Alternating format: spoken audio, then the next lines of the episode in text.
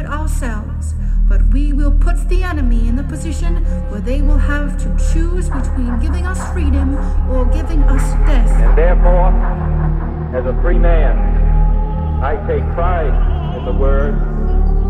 My lord, I am itself acute. I hold that Live out the true meaning of its creed. The gap between the richest 10% and the 10% of this country has widened. And the communist word. This nation will rise up.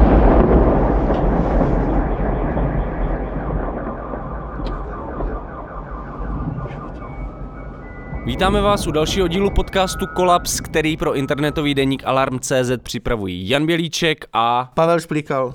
dnes se tak trochu vrátíme k našemu oblíbenému tématu, které se objevilo už v několika na předchozích dílech Kolapsu, a to sice jak reagovat na koronavirovou krizi, jaké nové problémy a výzvy přináší a jaké alternativy by mohla uh, nastartovat.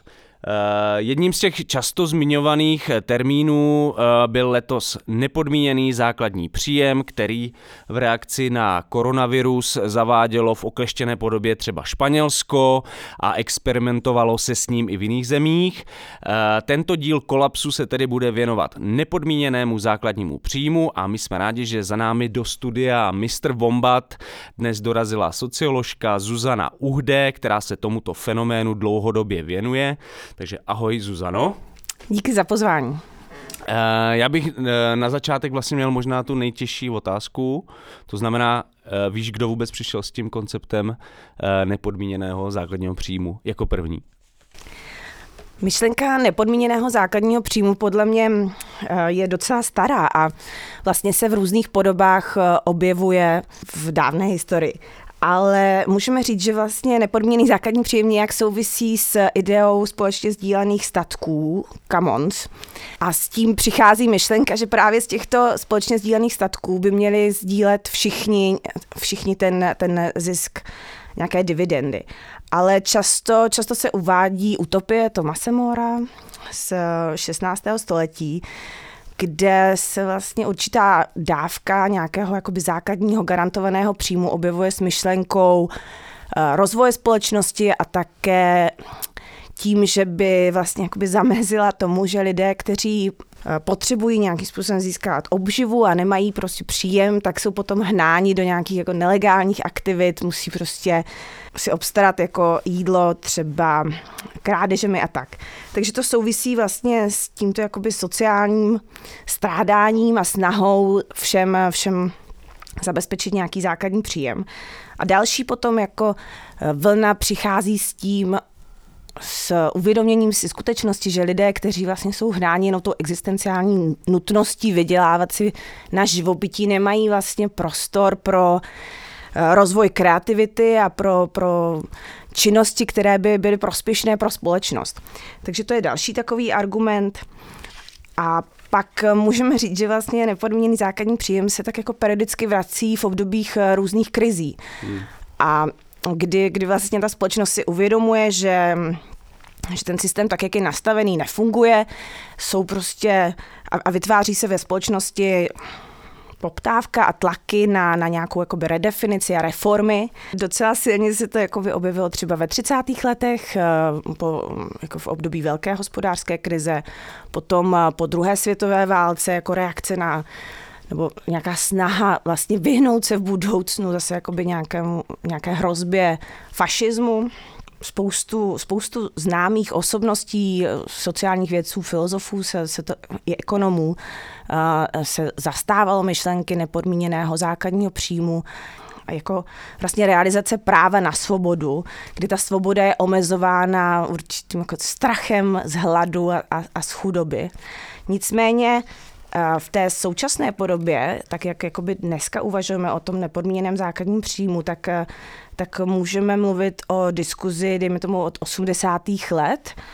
V roce 86 byl založen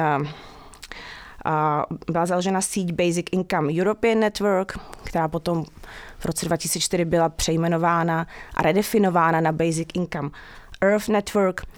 A jejími spoluzakladateli byl Philip Van Paris nebo Guy Standing, kteří dnes patří k takovým nejznámějším zastáncům nepodmíněného základního příjmu. No, ale teďka se tady nabízí jako otázka, že i když teda ta myšlenka je asi i starší, než jsem si třeba já myslel, a co jsou teda ty hlavní uh, hlavní protiargumenty, nebo pro, proč se to nikdy nepovedlo podle tebe vlastně vůbec?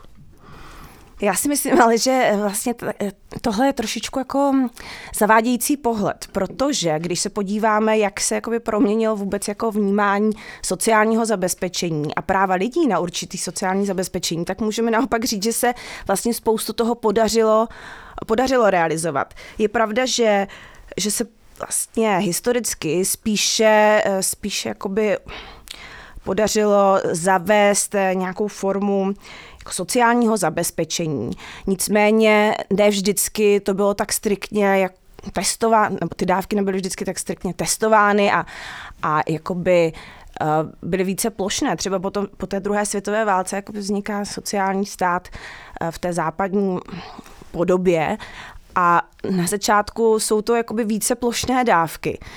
Takže uh, si myslím, že vlastně můžeme říct, že, že v nějaké formě se tato idea vlastně podařila realizovat.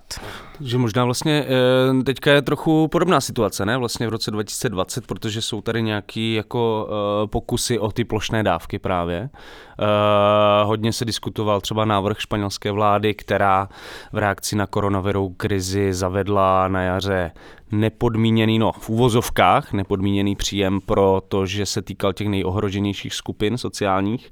A můžeš nám o tom návrhu říct něco víc, jak přesně vypadal a jak se to vlastně vyvíjí, protože vím, že španělská vláda tak trochu říkala, že plánuje, že, ten, že to byl nějaký experiment, který později převede třeba do, uh, rozšíří a převede prostě do praxe a tak dále. No, uh, zmínil si tu současnou situaci pandemie a myslím si, že právě v tomhle jakoby vzniká určitý historický moment, protože se najednou v nějaké existenční tísni ocitají velké skupiny lidí. A není to už uh, není to vlastně už jenom tak, že prostě bychom mohli říct, že to jsou jenom nějaké jako prostě eh, skupiny na okraji společnosti, ale lidé, kteří, dejme tomu dříve, nějakým způsobem fungovali a dokázali si jako zajistit dostatečný zdroj příjmu tak eh, najednou oni přicházejí. A potom, eh, a to tedy jakoby vytváří daleko větší prostor pro diskuzi, že je potřeba nějakým způsobem redefinovat eh, to nastavení jak sociálního státu nebo sociálního zabezpečení. Eh, ale na druhou stranu to nejsou problémy, které, které by teďka vznikly v pandemii. Dlouhodobý nárůst nerovnosti, otvírání se nůžek, eh, vlastně proměny na trhu práce, nárůst prekarity, s tím související zadlužení, stres, ekologické eh, otázky nebo výzvy. To všechno pandemie pouze, pouze zdůrazňuje. A ty, když jsi zmínil ten příklad Španělska, tak myslím si, že to je trošičku možná nešťastné spojovat, eh, spojovat ehm, vlastně to, co bylo zavedeno ve Španělsku s nepodmíněným základním příjmem, protože to nesplňuje tu podmínku nepodmíněnosti a ani, ani to není nějaká jakoby plošná dávka, na kterou mají nárok jedinci bez ohledu na nějaké další, další vztahy. Ve Španělsku je to spíš forma nějakého jakoby eh, životního minima, eh, kdy podle toho, v jak, jakoby hmm. v, v, jak, v jaké domácnosti ty lidé žijí, tak je nějak nastaven jakoby základní minimální příjem, který, který potom eh, je teda v prostřednictvím těch dávek eh, eh, poskytován. A proč myslíš, že se o tom mluvilo jako v souvislosti s tím nepodmíněným základním příjmem? Možná je to i snaha nějakým způsobem se jakoby napojit na tu, na tu lákavou myšlenku. Myslím si, že minimálně jako v Evropě můžeme mluvit o tom, že podpora lidí pro myšlenku pro zavedení nepodmíněného základního příjmu narůstá, takže určitě je to snaha se napojit na něco, po čem je v té společnosti poptávka. Ale i v tom Španělsku existovaly různé návrhy. To, jak to nakonec bylo jakoby realizováno, je vlastně i jako nižší, nižší podpora než, než některé ty návrhy uh, definovali. A byly někde, právě v souvislosti s pandemí, zavedl se někde ten nepodmíněný základní příjem, ten, který by splňoval ty podmínky? tak aby jsme jako řekli, že, že splňuje opravdu ty základní jako definiční uh, charakteristiky, jako že je opravdu všeobecný, že je individuální, a není ničím jako podmíněný a dostatečně vysoký, tak eh, dosud ne. Nicméně ty diskuze jsou intenzivní. A kde jsou nejintenzivnější? Nebo kde je to tak nějak jakoby nej, nejblíž? Je, je někde, že můžeme očekávat, já nevím, že nějaká evropská země teďka v nejbližší době zavede kvůli pandemii nepodmíněný základní příjem? V současné době probíhá například eh, kampaň Evropská občanská iniciativa za zavedení nepodmíněného základního příjmu. Teď tedy probíhá eh, sběr podpisů pod petici a cílem, cílem této kampaně je vlastně zavedení nepodmíněného základního příjmu v celé Evropě.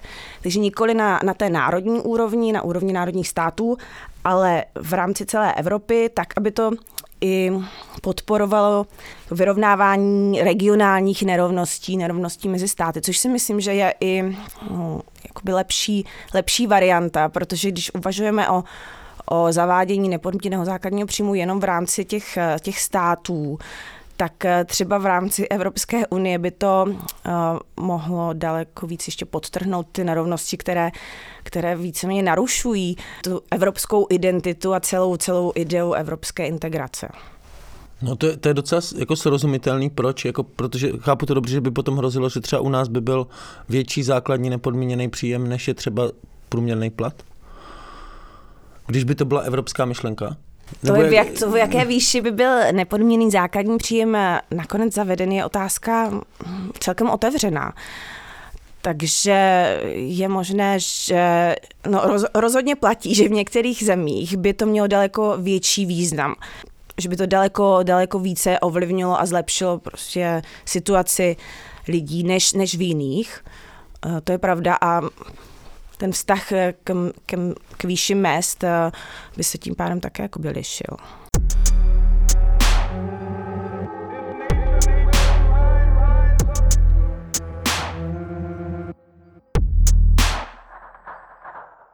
No často, jsem pročítal české, česká média, tak se často zmiňuje ten eh, experiment ve Finsku. Myslím, že letos byl i rozjel nějaký pilotní projekt v Německu, Berlíně, tuším. No, tam je teď připravován. Ten je připravován, ještě ne, nejede. A, a e, samozřejmě často se zmiňuje, že prý údajně skončil fiaskem, že přinesl prý štěstí, ale nepřinesl práci. E, můžeš vlastně pro nás to nějak zhodnotit, jako, e, v čem spočívá ten problém, proč by to mělo být fiasko, bylo to fiasko? A myslím, že problém spočívá vlastně v tom, jak vnímáme tyto pilotní programy, protože eh, jakoby společenské experimenty mají úplně jiný charakter než, než eh, nějaké třeba jako testování léků. A je vlastně těžké říct, že když jako zavedeme nepodmíněný základní příjem nějaké um, omezené variantě, nějak jako definované skupině, že tím zjistíme jednoznačně, jaký bude efekt potom celoplošného zavádění nepodmíněného základního příjmu. A hrozí tam to, že že se vlastně budeme soustředit na otázky, které nejsou ty, ty nejpodstatnější. A to je to, že by eh, lidé nebyli v nějakých existenční tísni a nejistotě, jak by to proměnilo třeba další generace, jak, eh, jak ten kontext, ve kterém jsou děti vychovávané, jak, jak by to ovlivňovalo to, jakým způsobem oni budou fungovat potom ve společnosti. Nebo, nebo také je těžké říct, že tyto experimenty odpoví na otázku, jak by zareagovali zaměstnavatele, jak by se proměnil celý trh práce. Nicméně různé experimenty s nepodmíněným základním příjem jsou určitě důležité i jako nějaká politická strategie, kdy se ukazuje, eh, kdy se ukazuje nepodmíněný základní příjem jako realizovatelná myšlenka, a myslím si, že to dostatečně spochybňuje takové jako časté námitky, že, že to bude podporovat lenost a že, že prostě lidé úplně jakoby přestanou nějakým způsobem aktivně uh, působit ve společnosti, nebudou chtít pracovat a myslím si, že ty experimenty tady toto jednoznačně vyvracejí. A možná ale zajímavější z tohoto hlediska je podívat se na experimenty mimo, mimo západní země. Jednak tam je možnost s daleko menšími prostředky podpořit daleko větší skupinu. Takže i ten rozsah těch experimentů eh, je, je daleko větší. A pak, pak také platí, že v chudších zemích by obecně zavedení nepodmíněného základního příjmu mělo daleko větší dopad.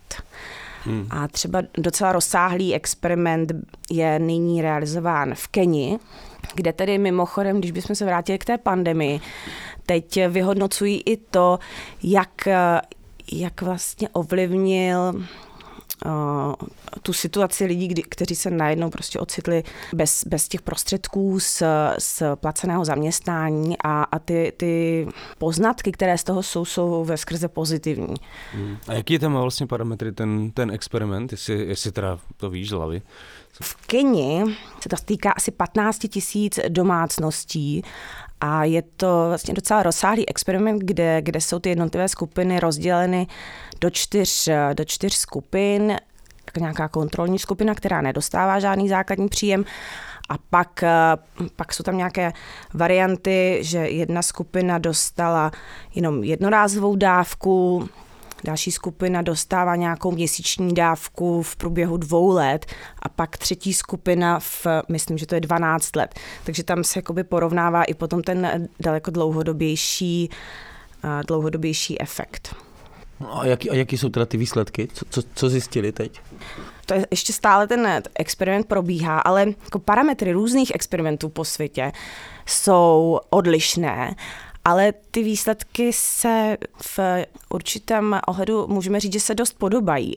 To je to, že to podporuje aktivitu lidí, podporuje to, podporuje to nějaké podnikání, podporuje to uh, tu lokální ekonomiku, lo, lokální trh a směnu, podporuje to v těch, v těch rozvojových zemích rozhodně jako jeden parametr je, že se, eh, že se zlepšuje zdraví, eh, zvyšuje se docházka, školní docházka dětí, Rozhodně, rozhodně jakoby tyto experimenty ukazují na to, že, že, že prostě lidé nebudou utrácet tyto peníze za alkohol a za nějakou zahálku, ale naopak to prostě využívají k, k prostě zlepšení svojí situace, což potom vlastně je prospěšné pro celou tu komunitu. Já bych to měl ještě dvě otázky tady k tomu.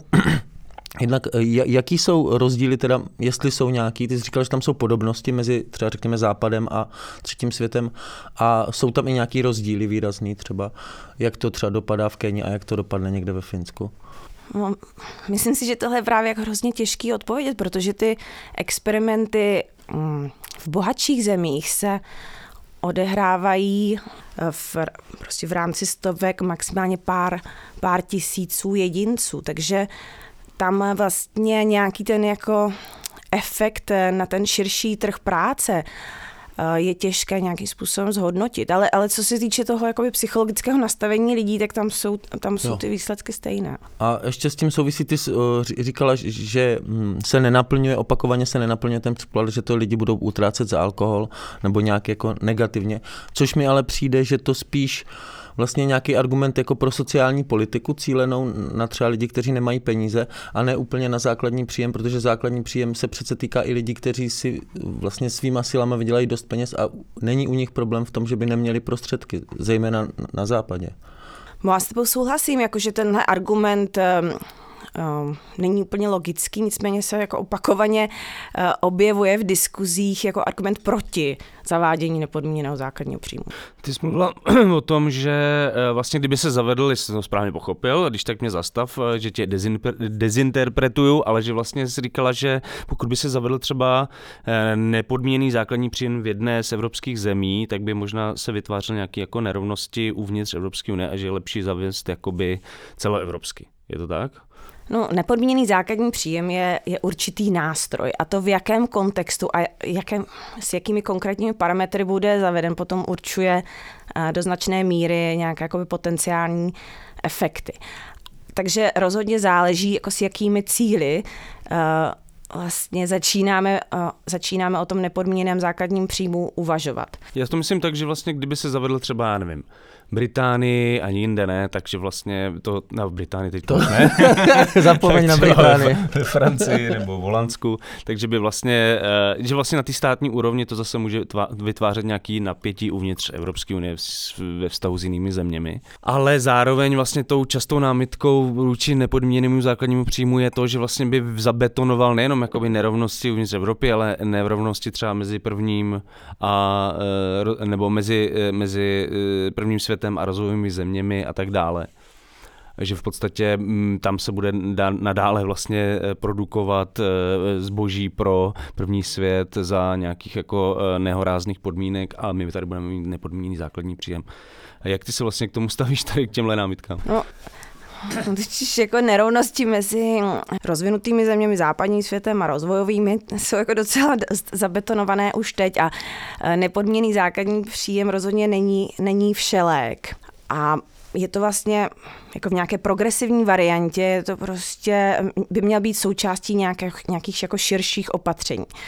Rozhodně, když se budeme soustředit na zavádění základního příjmu, nepodmíněného základního příjmu v Evropské unii, tak tím nijak neřešíme globální nerovnosti.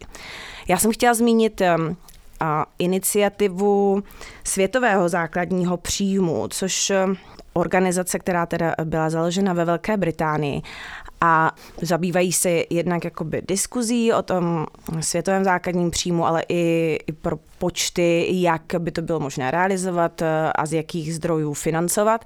Nicméně, co je zásadní, je, že eh, že ten důraz je potom na něco jiného. Právě, že když bychom uvažovali o zavádění světového základního příjmu, tak ten důraz je na odstraňování globálních nerovností a vytváření nějaké jakoby celosvětové globální solidarity. Že by se vytvořil nějaký jako globální fond, ze kterého by byla vyplácena určitá dávka, která samozřejmě by byla daleko podstatnější v chudších zemích a hmm. spíše marginální v těch bohatších. Nicméně i oni zastánci světového základního příjmu zdůrazňují, že to nemusí být buď a nebo, že můžeme uvažovat o zavedení světového základního příjmu, který může být potom doplněn nějakými jinými variantami eh, nepodmíněného základního příjmu, třeba, třeba na, na úrovni Evropské unie.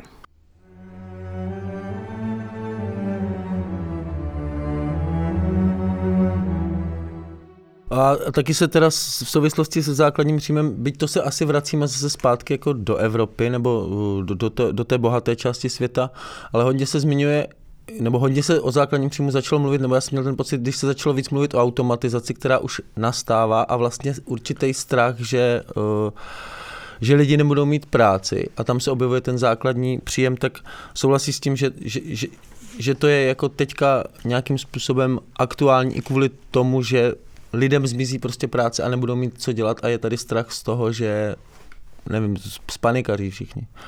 No, tak ta proměna, vůbec obecně proměna práce a i teda to nějaká robotizace jako s tím souvisí, je součástí to, co jsem zmiňovala, že, že vlastně uh, dalek, čím dál tím více si uvědomujeme, že ten systém, tak jak je nastavený, je vlastně neudržitelný. Takže nějaká změna je potřeba, nějaká jako transformace je potřeba. Ale na druhou stranu nějaká myšlenka plné zaměstnanosti se ukazuje jako nerealizovatelná už dlouho. To, to není jako nic úplně nového, jenom teďka v souvislosti s tou, s tou robotizací nebo, nebo s novými technologiemi. Tady je to spíš jakoby ten nepodmíněný základní příjem, vstupuje do diskuze jako argument, že cílem vlastně ne, by nemělo být to, aby všichni lidé prostě pracovali od nevidím do nevidím, ale naopak, aby jsme, aby jsme mohli využít ty zdroje, které máme a, a výsledky jako produktivity a, a fungování ekonomiky pro, pro nějaký, vlastně pro dobro všech a, a pro nějaké kreativní, kreativní činnosti. No ale jak se vlastně třeba mm, vyrovnáme s eh, se zmizením té práce samotné, jakože vlastně je nějakým pilířem moderní společnosti, placená práce, vlastně nepřináší jenom peníze, ale taky vlastně pro někoho je zdrojem vytvoření nějaký jako osobní identity, hrdosti, e, vytváří taky jako pocit sounáležitosti, že pracujeme pro v nějakém kolektivu, pro nějaké jako vyšší dobro a tak dále. E, jak, jak s tímhle se jako vypořádává vlastně ten koncept nepodmíněného základního příjmu? Já myslím, že si teďka v té otázce udeřil hřebíček na hlavičku a to, že vlastně si jako předpokládá, že ta práce znamená placené zaměstnání. A myslím si, že tohle je právě jako jeden z důležitých eh, potenciálních důsledků zavádění nepodmíněného základního příjmu a to, že právě redefinuje nebo prostě proměňuje naši představu, co to znamená práce, co to znamená smysluplná práce. Protože Uh, protože to vůbec nemusí být eh, to samé jako placené zaměstnání. Jako v současnosti spoustu lidí chodí do, do zaměstnání, ale ne, jakoby není to práce, se kterou by si nějak stotožňovali, není to práce, která, kterou by se mohli jako považovat za emancipační a, a, a nebo práce, která by jim poskytovala nějaké jakoby uznání, seberealizaci. A naopak spoustu lidí si může tady tuto seberealizaci stotožnit s nějakou jinou činností, která potom, která není třeba finančně ohodnocována nebo naopak v tom současném nastavení trhu práce je, je, je strašně málo placená. A tady tohle je klíčový, klíčový efekt nepodmíněného základního příjmu, že to i proměňuje nebo umožňuje to vlastně znovu promýšlet to, co, to, co považujeme za smysluplnou práci a tím i nějaký princip zásluhovosti.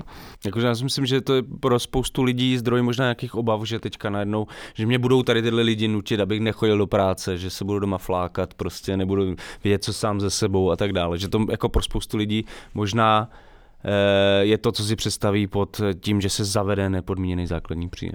No a můžeme se na to dívat ale z druhé stránky, že naopak, když eh, lidi nebudou muset jakoby pracovat 40 hodin a více týdně v nějakém jakoby celkem monotónním a není jak jako zvlášť společensky prospěšném zaměstnání, tak budou mít prostor pro to podílet se nějak jinak na, na společenském životě.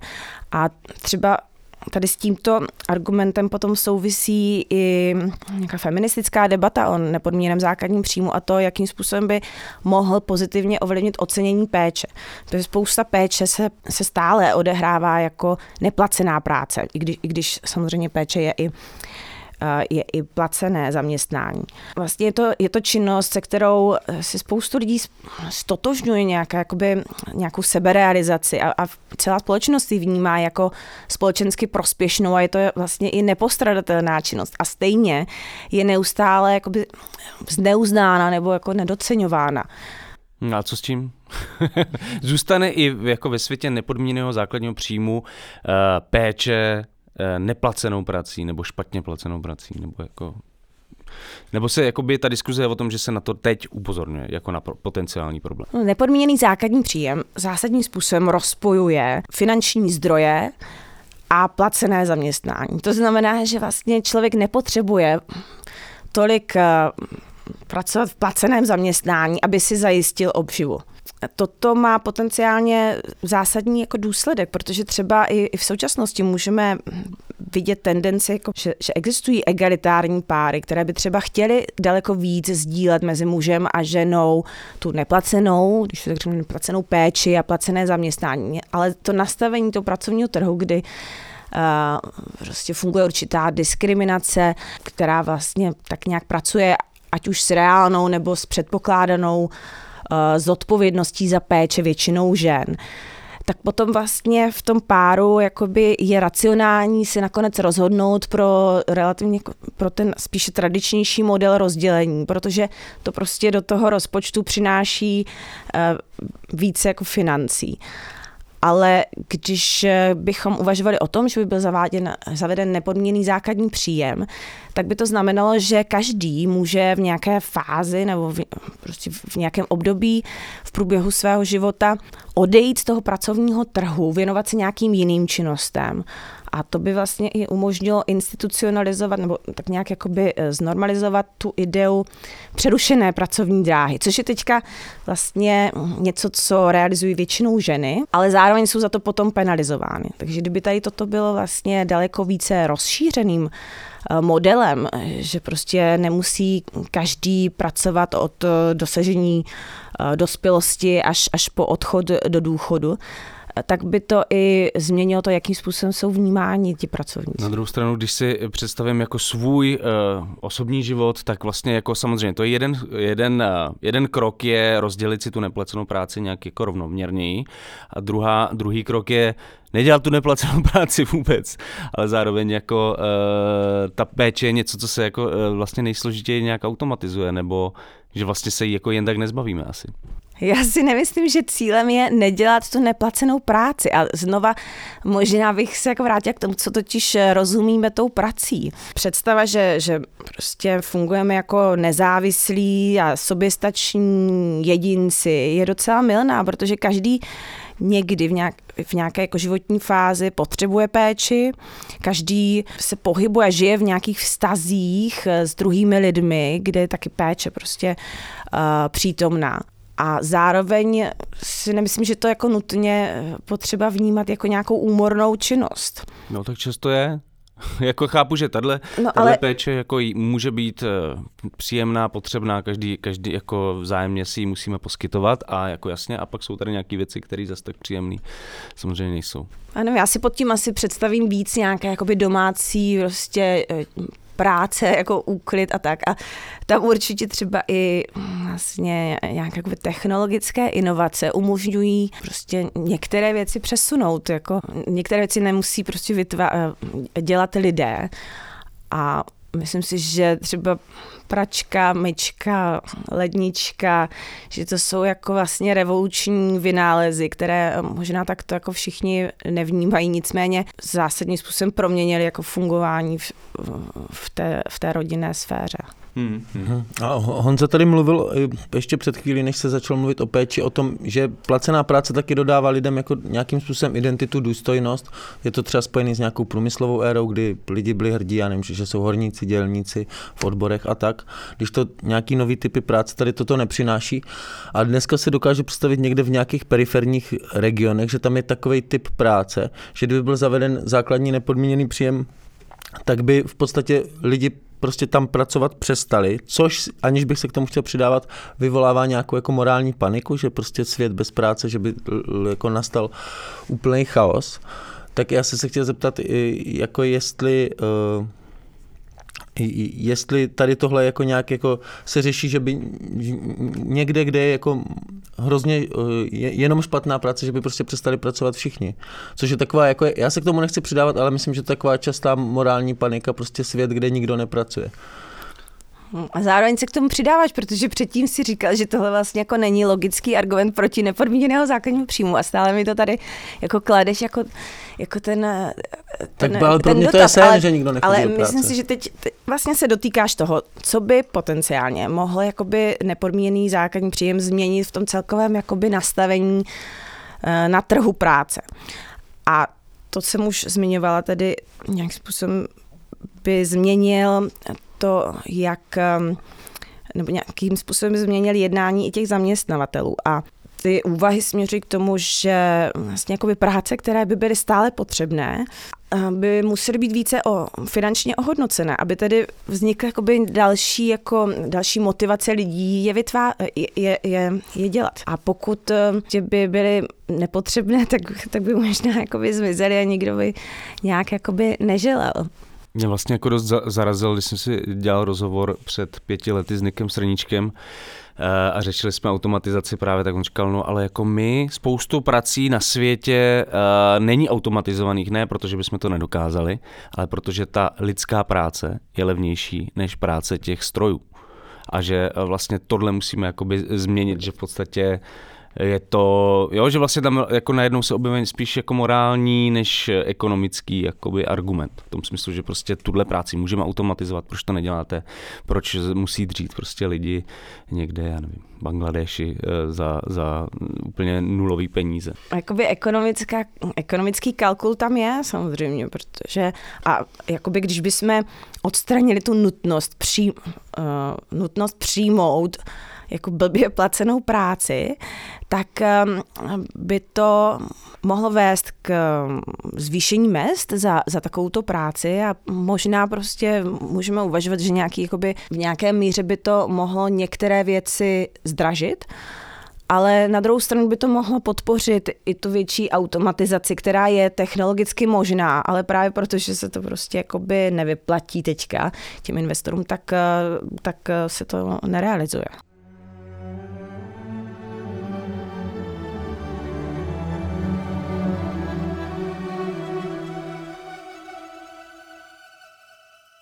Baví vás náš podcast Kolaps a nevynecháte jediný jeho díl? Podpořte jeho vznik finančním příspěvkem v naší stálé kampani na portálu darujme.cz lomeno projekt lomeno 905. Odkaz najdete i na našem webu advalarm.cz.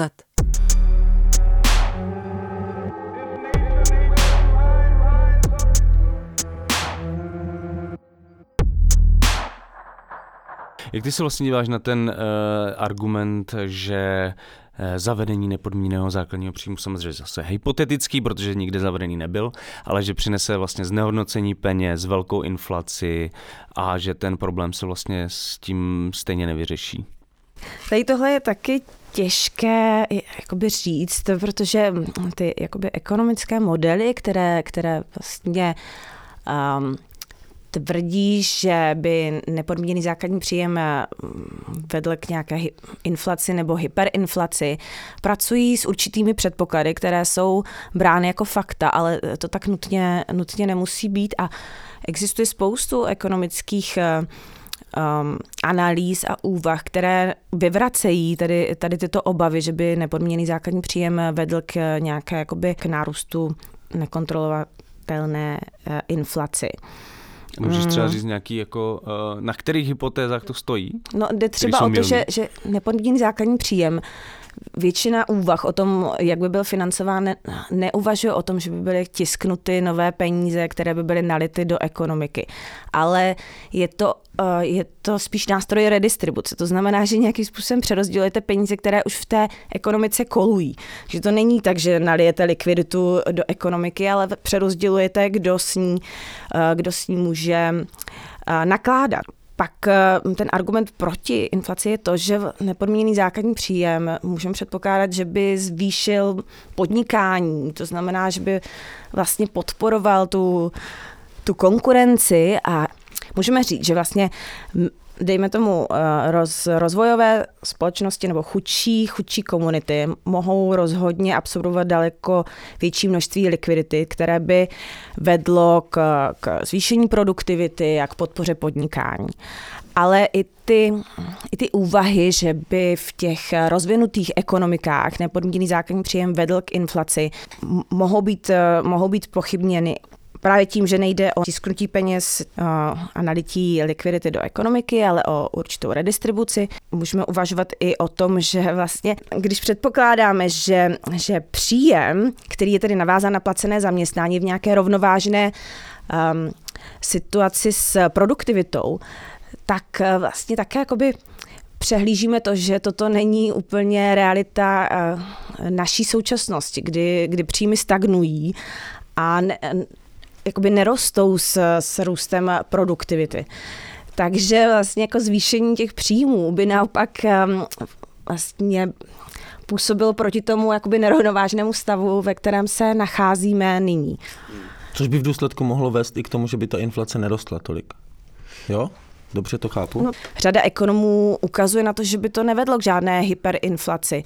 A třeba i zavedení nepodmíněného základního příjmu v určité formě, jako jako, jak, jakoby dividendy z ropy na Aljašce, vlastně ukazují, že tam naopak došlo ke snížení inflace. Takže to nutně nemusí jakoby znamenat tak ten dividendy z ropy, tak takhle bude vypadat ta klimatická spravedlnost. Ale, ale, ne, ne, ale že vlastně teda, když někdo říká, že nepod, zavedení nepodmíněného základního příjmu bude znamenat hyperinflaci, tak to uh, jinými slovy znamená, že uh, on tu míru redistribuce současnou jako považuje za maximálně možnou, že si prostě žádnou jinou jako doká, ne, nedokáže představit a že z toho vychází. A za to, z takovéhle situace jako to přijde hyperinflace, ale vlastně může, můžou, existují tady tyhle nástroje, které to můžou zamezit. Buď to tak, anebo, nebo prostě předpokládá třeba, že, že nepodmíněný základní příjem znamená jakoby nalití nějakých nových peněz do, do té ekonomiky, což taky nemusí což, být. Čím už se tak, ty už tak naťukáváš tu vlastně takovou jako asi nejzásadnější otázku kolem nepodmíněného základního příjmu a to je, kde se na to teda vezmou ty peníze. Protože ono to jinak je to takový trošku, jak kdybychom si povídali, jaký by to bylo, kdybych vyhrál 20 milionů. No ne, že se vlastně v českém kontextu uh, zmiňuje často či, číslo, že ročně by to přišlo, ale já jsem vlastně nevím ani uh, z, z jaký úrovně nepodmíněného základního příjmu ty lidi vycházejí, že ročně by to přišlo českou ekonomiku na 800 miliard korun, což samozřejmě není moc představitelný za současné situace?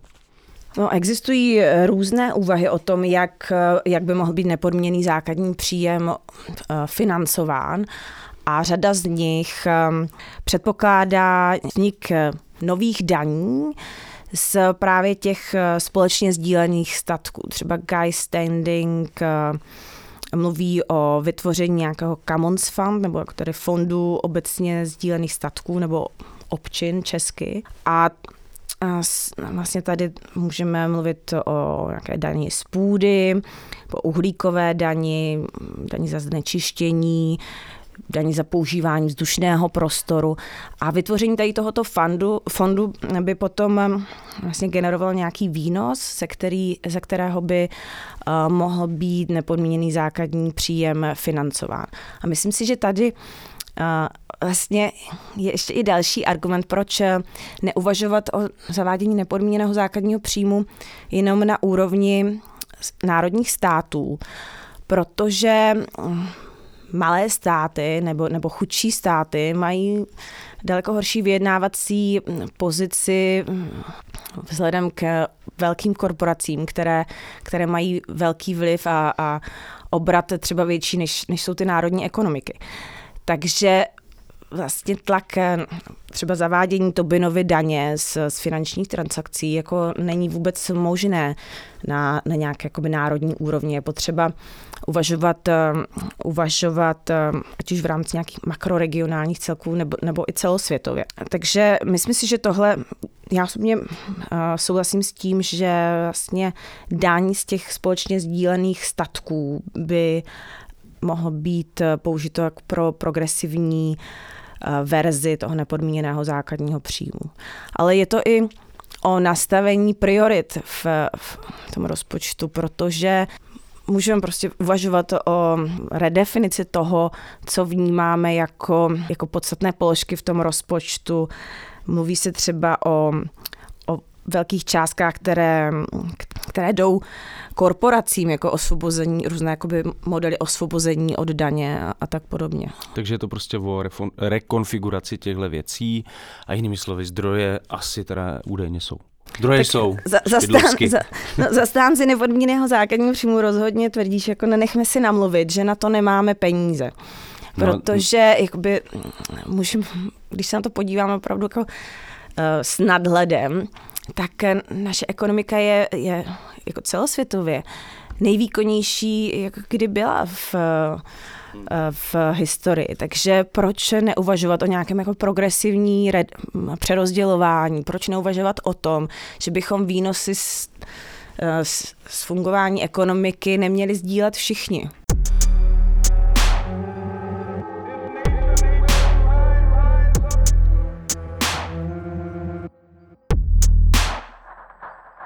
Mně přišlo zajímavé, když jsem se připravil na tenhle díl a četl si česká média, eh, kdo se eh, k tomuhle tématu v nich vyjadřuje nejčastěji a přišlo mi, že moc fanoušků mezi českými ekonomy pro neko, nepodmíněný základní příjem eh, jako není. A máš stejný pocit, nebo už se to začalo nějak měnit? Spíš vypovídá o českém kontextu, než, než o... Tak jakoby, to nepochybně, no.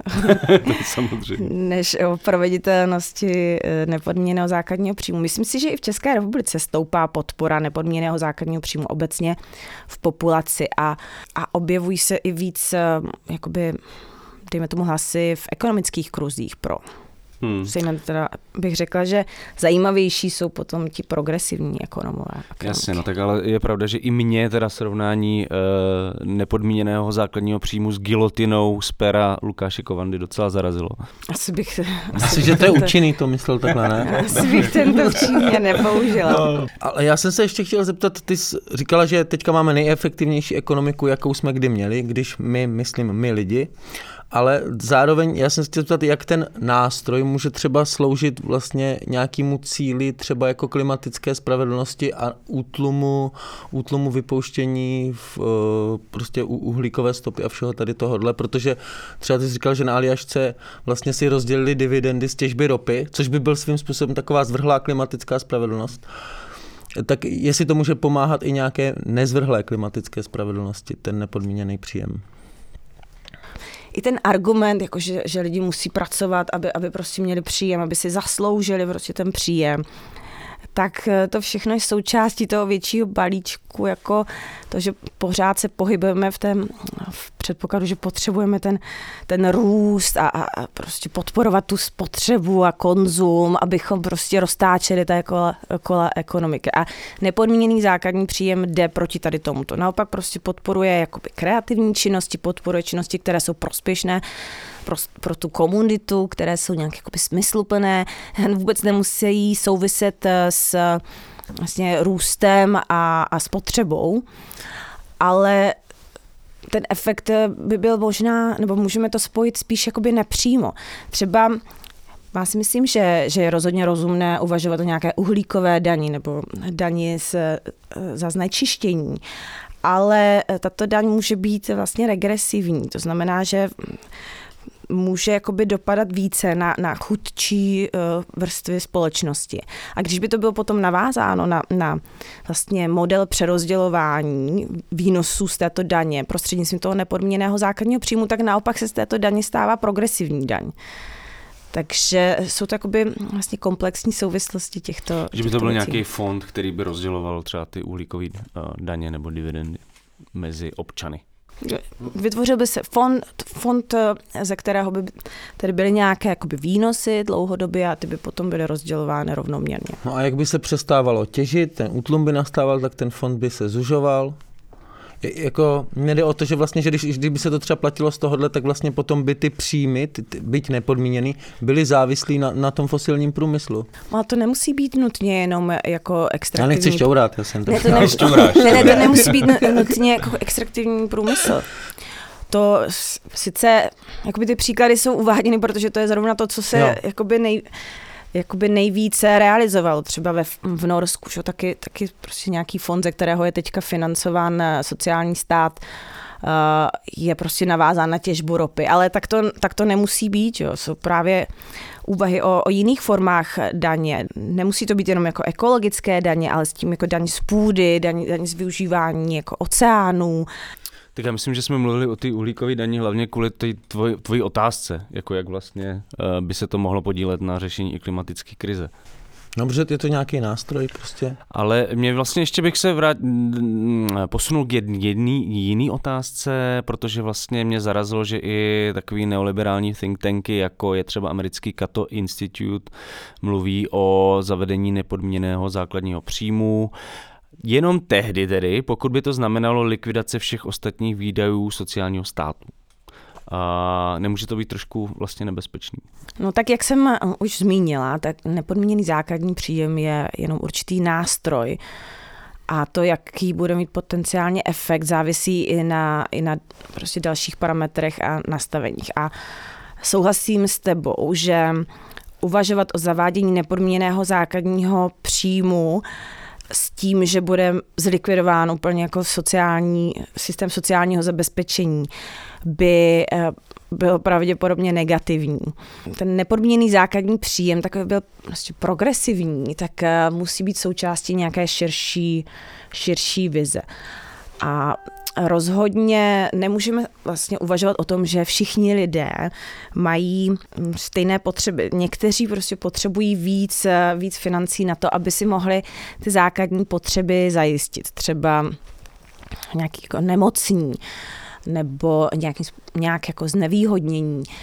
A rozhodně bychom měli jakoby zachovat určité vlastně veřejné služby, jako je vzdělávání, zdravotní péče, i nějak jakoby sociální dávky, které prostě reagují na nějakou jakoby ať už dočasnou situaci nebo, nebo na, nějakou, na nějaké znevýhodnění, které, které uh, může prostě uh, některé lidi jakoby stavit do méně výhodné pozice.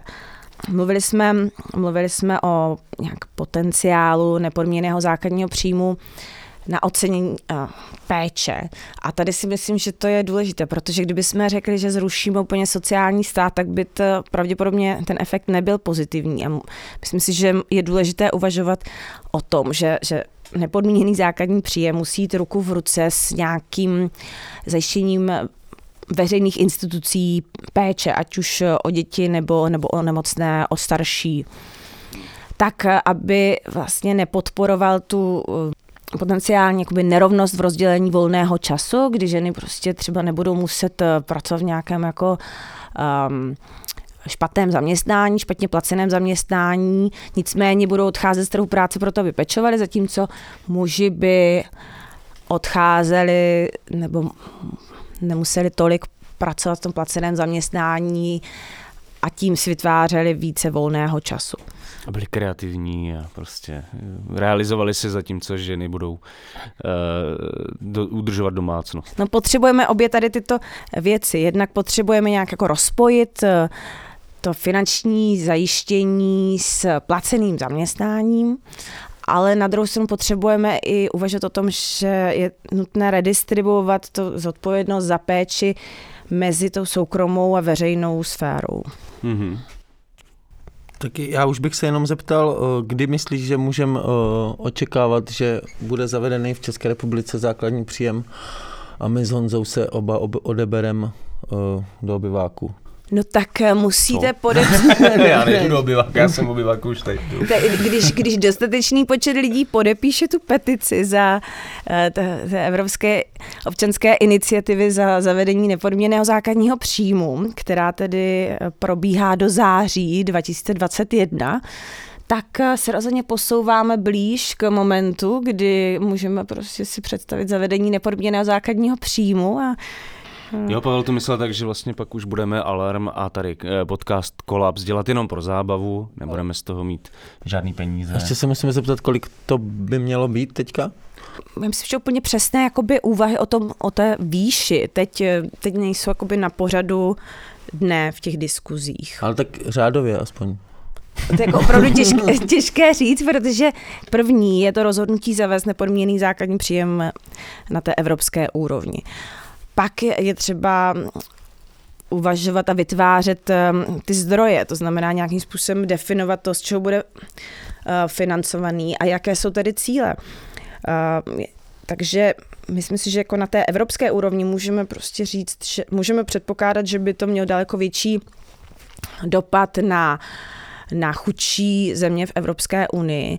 Česká republika na tom není zas tak, zas tak dobře, takže myslím si, že, že by že by to jako mělo tady taky pozitivní efekt, ale kolik to, kolik to konkrétně potom bude, tak rozhodně by to mělo nějakým způsobem asi zajišťovat alespoň základní jako potřeby, ale můžeme uvažovat i o zavádění nepodmíněného základního příjmu v nějaké jakoby menší variantě s tím, že potom vlastně se vytváří daleko větší prostor pro tlak a jeho postupné navyšování vlastně i, i ty úvahy jako o tom, jak nastavit tu výši základního příjmu, eh, spojují to s tím, že by měl být nějakým způsobem valorizován v, v, v reakci na inflaci. Právě to, že by to neměla být nějaká fixní částka, která je jednou proždy prostě nastavená, už se jako nikdy s ní nepohne. Každopádně teda budeme začínat od té evropské úrovně a na debatu v Česku se vykašlem.